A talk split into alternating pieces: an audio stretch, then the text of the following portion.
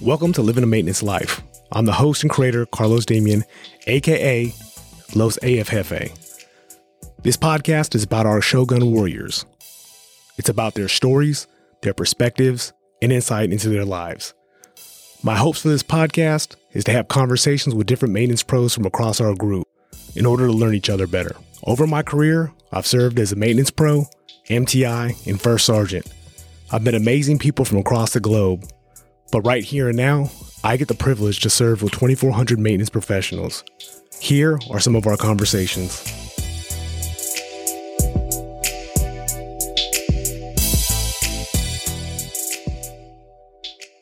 Welcome to Living a Maintenance Life. I'm Carlos Damian, aka Los AF Jefe. One of the most inspirational leaders in our group is my next guest.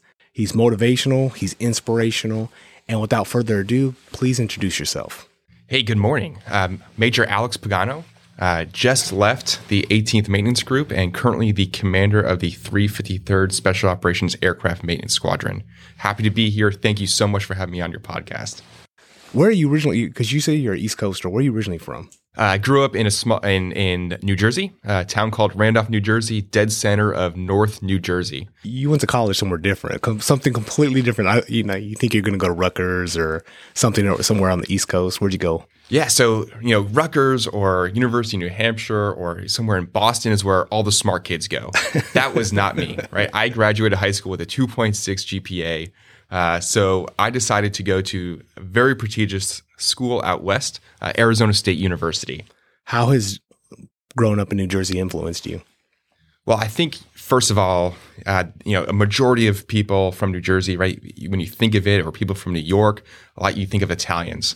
Uh, and so my family uh, is Italian, and so we have a really sarcastic humor, uh, speak really fast, right? And, and, the way that we show love to one another is by making fun of each other. Uh, and so you know we might be poking fun at you, uh, but in reality, that's our way of showing that hey, we we appreciate you, we respect you. Uh, and so the people we're meanest to are the people we love the most. So one of the questions I like to ask is for your favorite quote, your favorite song, or favorite movie, and why. The thing my dad told me uh, before leaving for college is the thing that has influenced my life the most, uh, and I think has given me the most opportunity out of anything else. Right before I left for college, I think I was I was out hanging out with one of my friends one night, and I was a ice hockey player in, in, high school, and I don't think I wanted to go to practice the next day. Right, I was out late on a Friday night or Saturday night, early morning practice, 6 a.m. Let's say, and I didn't want to get out of bed. And my dad just said, "Hey, Alex, the hardest part in life is showing up." And and this was just before uh, I graduated high school and went to college. And, f- and for whatever reason, you know, that morning, um, didn't want to get out of bed, but I just said, I just got to show up. I just got to get out of bed and I got to get there. And I took that to college because when I went to college, especially at a big state school like Arizona State University, a lot of my friends didn't have an issue with you know missing class. If they had you know if they had a late night or they're out partying with their friends, uh, it wasn't a big issue for them to miss class the, the, the, next morning. And I was doing Air Force ROTC, and so we had early mornings. We had PT at five thirty in the morning. We had uh, leadership uh, classes uh, at six in the morning. I was you know out, you know, to midnight, 1 a.m. But I said, if I did that, if I was going to have fun, I had to show up in the morning and I could keep having fun as long as I continued to show up. So throughout all four years of college, never missed a single class. I did everything extra to show up Monday through Friday, sometimes on the weekends. If there were volunteer opportunities, I said, you know what, I'm going to show up. And as I did that, and, and as I continued to make that a habit of mine, I started to you know, pay attention to why I was showing up. If I can show up, I might as well contribute. And that was like the next step for me, getting beyond just being there, being present around around other people, uh, and decide to actually contribute to what was going on uh, and be part of the conversation. And then after making that a habit for a little while, every time, anytime you may be in a group solving problems or doing something hard, there are some people in that group that say, you know, that's dumb or that's impossible uh, or sometimes that they just have a negative attitude about being there. And I said, if I'm going to show up and I'm going to contribute, I'm going to contribute in a positive way. And I've always just, you know, since then, everything I've done, uh, wanted to influence the conversation, the group in a positive way if I was going to be there. And I think that laid the foundation for everything else in my life. Uh, and it started right there in, in, probably high school and it's grown and, and snowballed since then. So you keep adding on to that. I do. How does your family growing up in New Jersey with your father as an ice hockey player? How does that, how does your family influence you and how they supported you throughout your career? One of the first things that comes to my mind is the sacrifice my parents had for things like playing uh, ice hockey. You know, my my dad worked early mornings in the city and traveled a lot. Practices are sometimes at midnight. Uh, they're sometimes at 5 a.m. My mom drove me ice hockey practice before school at 4:30, and and she would sleep in the car. I've always watched my parents sacrifice to make sure that we were getting the things that we just wanted. We didn't even need these things. These are the things that we just enjoyed and wanted to do. And they gave up so much for it, so much of their time for it, so much of their sleep for it. Uh, and I can't thank them enough for that. Uh, it's also the reason I'm in the Air Force. I don't have any background whatsoever in the military. No one in my family I know is is in the military. Probably the one of the most interesting stories is uh, my father was in the World Trade Center on September 11th. He was on the 63rd floor of the first tower to get hit. From that moment, when I was in seventh grade, I knew that the military was something I wanted to pursue. I combined that with my love of airplanes. Ended up being the Air Force was was then the direction I wanted to go since that day. That's got to be. A, I mean, obviously, it's a life altering experience for your family of having your father in the World Trade Center as it was hit. How did that translate when you decided to make that decision? How was that? How was that conversation? It was an easy conversation. My parents have always supported me with anything I wanted to do. And I spent weekends, you know, at Barnes and Noble reading ma- magazines about aircraft, uh, as opposed to, to, doing other things, right? Like me and my me and my one friend who's actually in the Air Force and who's an intel officer uh, right now that I went to high school with you know that that's what we would do. We would go read about airplanes and read about like the new antennas installed on an F sixteen, uh, or you know the, the new version of whatever was coming out. Uh, and that was the way that that we had fun. And so it was a, a buildup of passion over time, where eventually there was just no other choice. Uh, it, it was so natural to pursue Air Force ROTC and pursue military. Kind of Im- embedded in you at a young age. Then it, it was. So you met a lot of maintainers along the way. I mean, you're getting ready to take over as your first command. Who's a who's the most influential maintainer that you've ever met? There's someone I've been reflecting a lot on recently, and that's because he just passed away uh, last month after a battle with cancer. 11 May, he passed away. Chief Casey Osmanovich. Uh, I was with him in Korea uh, when I was in AMU OIC of the 36th AMU. What he taught me, uh, you know, working with him, Korea can be an incredibly stressful place to be stationed. But he had the best attitude uh, and was able to joke in any environment, but yet he was so credible and so good at his job. He was absolutely inspirational to the airmen. And even in the toughest of times, he would get in front of people and he would smile. He would make a joke. He would break the ice, right? And, and it was the definition of water off a duck's back. You know, as a, a young captain at that time, that's where I learned from the most and I, I watched him be himself uh, no matter what was going on around him and, and, I wanted to be the the same since then. You just explained a great maintainer. What are some other characteristics that make a good maintainer? What makes a good maintainer to you? Being bold. I, I think we all have to practice being ourselves because if you're not, the job can eat at you. It's a, it can be a lot of stress. It can be long hours. We can all if we work at it, learn to be a good crew chief. If you're an officer, we can all practice to be a good leader and do the right things. But how are we going to respond in the toughest of situations under the most pressure? And can we do it day after day? This is a marathon, not a sprint. Unless we can truly be ourselves every single day under that pressure, I don't think we're going to last long in a, in a job like this. Uh, and the trade off is incredibly rewarding if, if you can do both. That's well said. That's nail on the head there. You co- you grew up a lot of a lot of other career fields. They grow up in these a little bit smaller sections, smaller flights, smaller squadrons. You've never really had that luxury in maintenance uh, as a as a flight line professional for the most part. You've you've seen this wide open space you've got a chance to have a lot of peers. You've had a lot of chance, uh, had a chance to have a lot of airmen that work for you. and you've worked for quite a few people now. What do you value most in a peer? What do you value most in a subordinate? And what do you value most in a supervisor? The thing I value most in a peer is collaboration over competition. For some reason, especially in maintenance, uh, when you have a lot of peers, there are people of similar rank. Um, we tend to fall into this environment where we want to outperform our peers.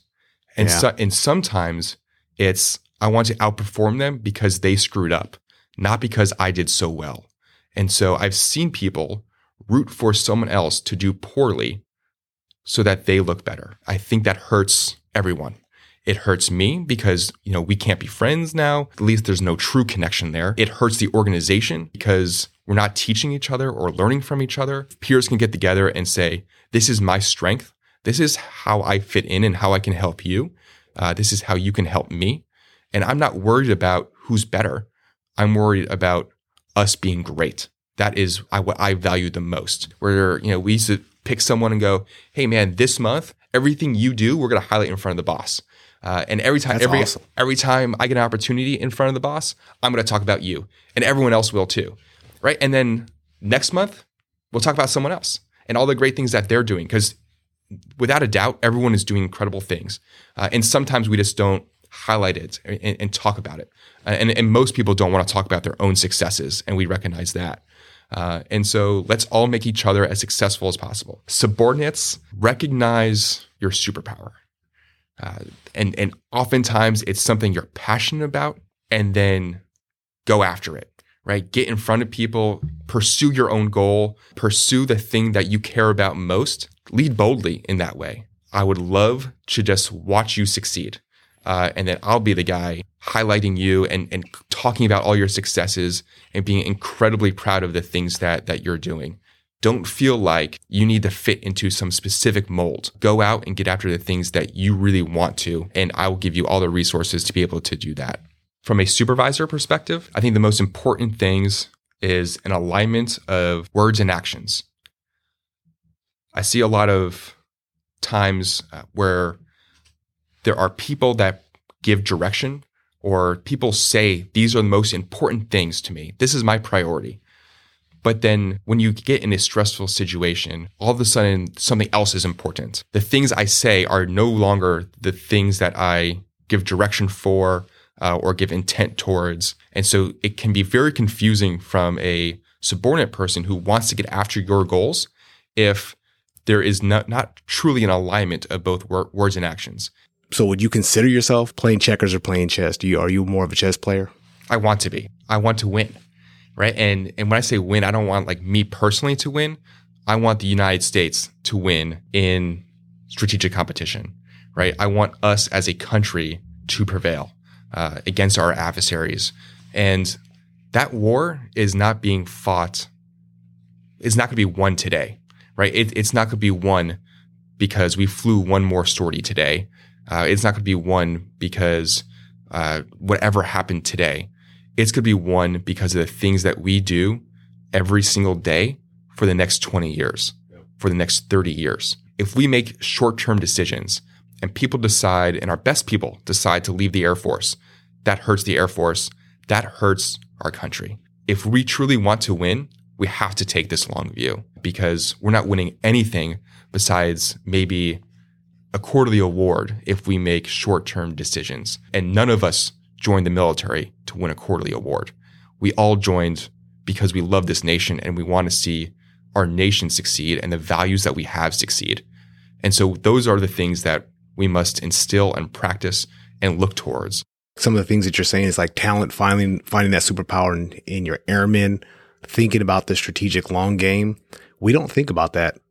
I think on a day to day basis, I don't even think we talk about it uh, as much as we should. That being said, you have a lot of different influences. I, I think that kind of make you you. You're dynamic. You're motivational. You inspire others. How'd you get here? What makes you you? The people I surround myself with.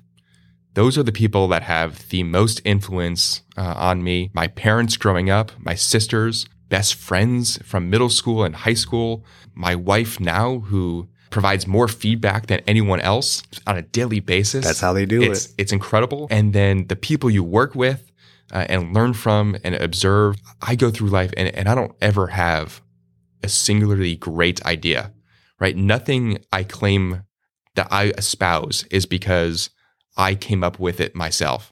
Everything I've learned and everything I value, it's because I've related to other people I've surrounded myself with, and I've seen them value something uh, or or describe something, and I said, I feel like that. I'm passionate about that too. I try to be very deliberate about the people I surround myself with to help me become a better person. That's the primary thing that makes me me. So you see a lot of things in this Air Force.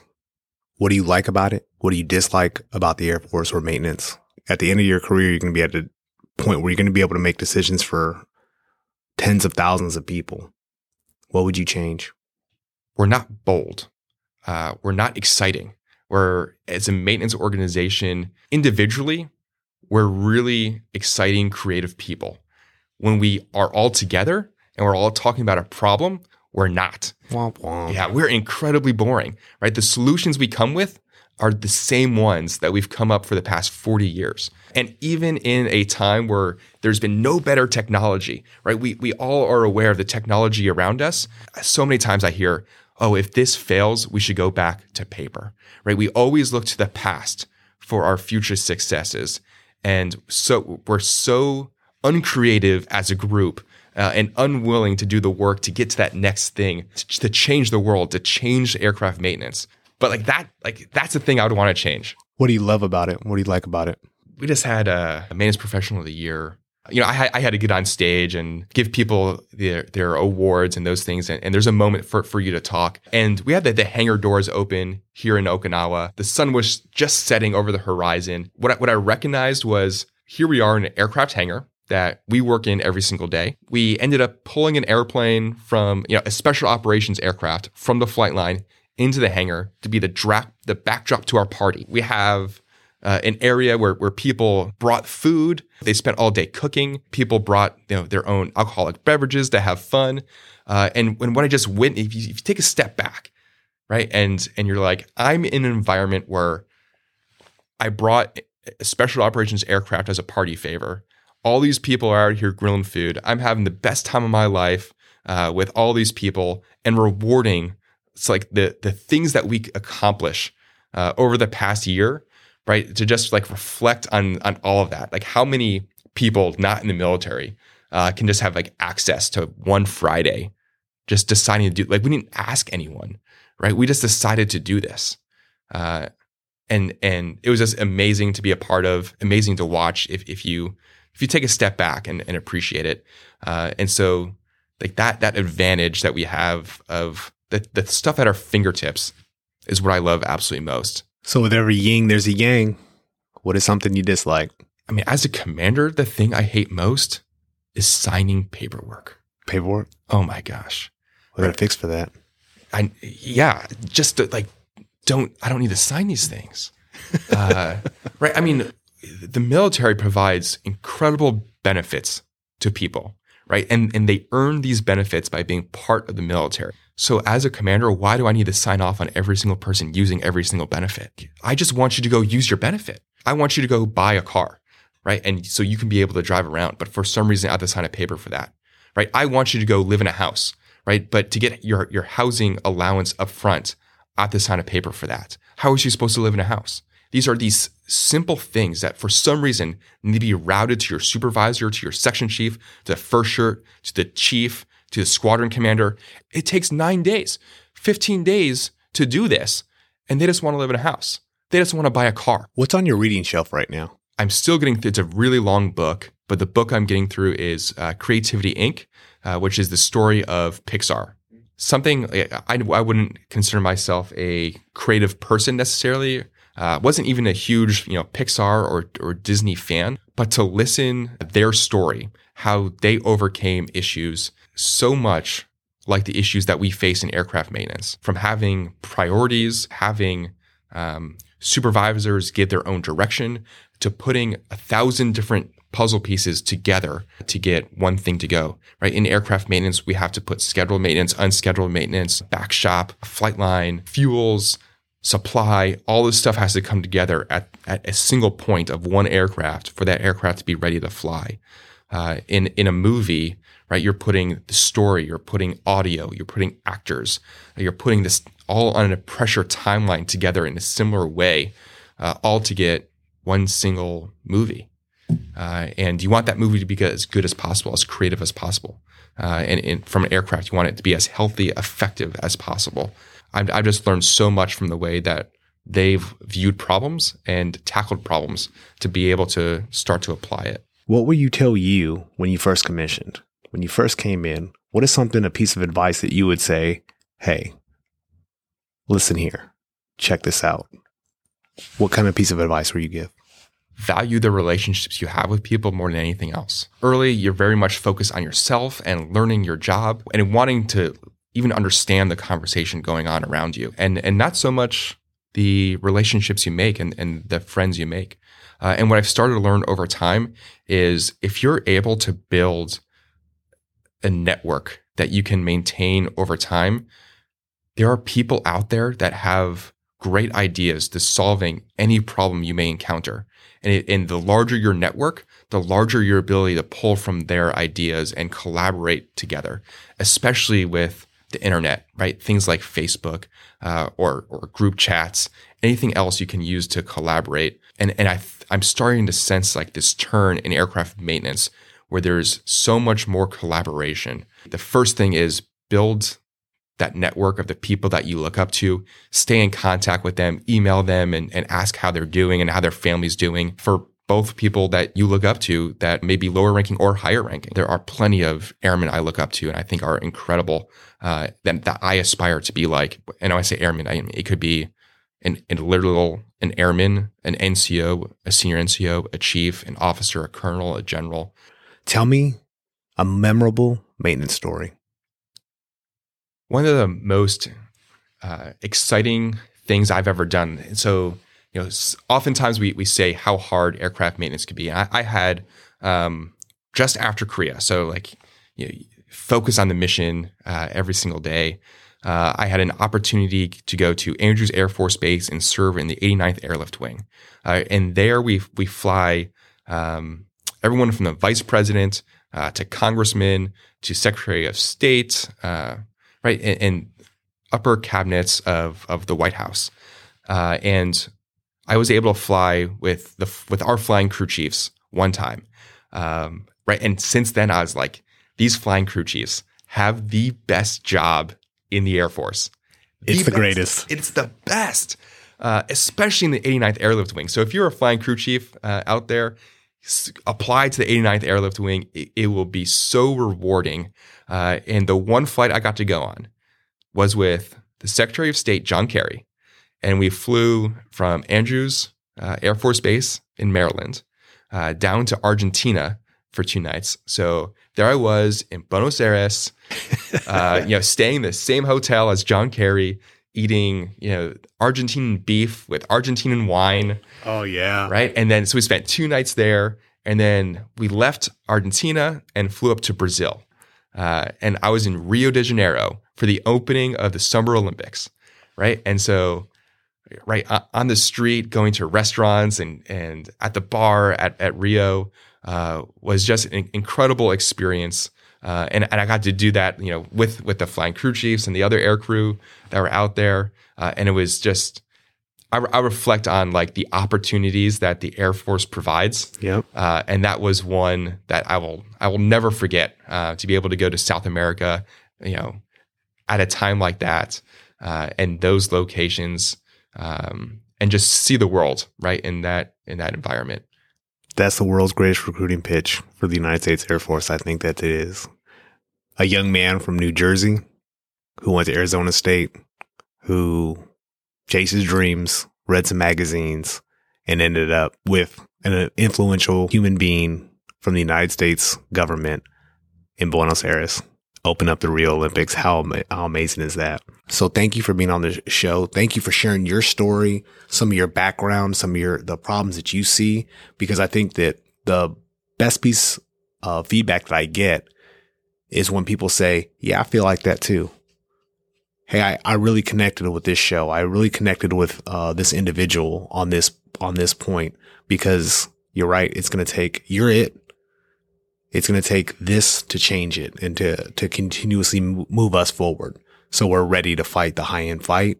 We're ready to take care of people the way that they need to be taken care of. So thank you for being on the show. Happy to be here. I had such a great time with you as always. Teammates, again, thank you for listening. If you or anybody you know wants to be a part of the show, hit me up on Facebook, Instagram, or Twitter, Los AF Jefe. Be happy to have you on the show. This podcast is not endorsed or sponsored by the Department of Defense or the United States Air Force. Though we may use name, ranks, and duty titles, this podcast is strictly opinion based by the member and myself. Cleared off headsets, Los AF Jefe out.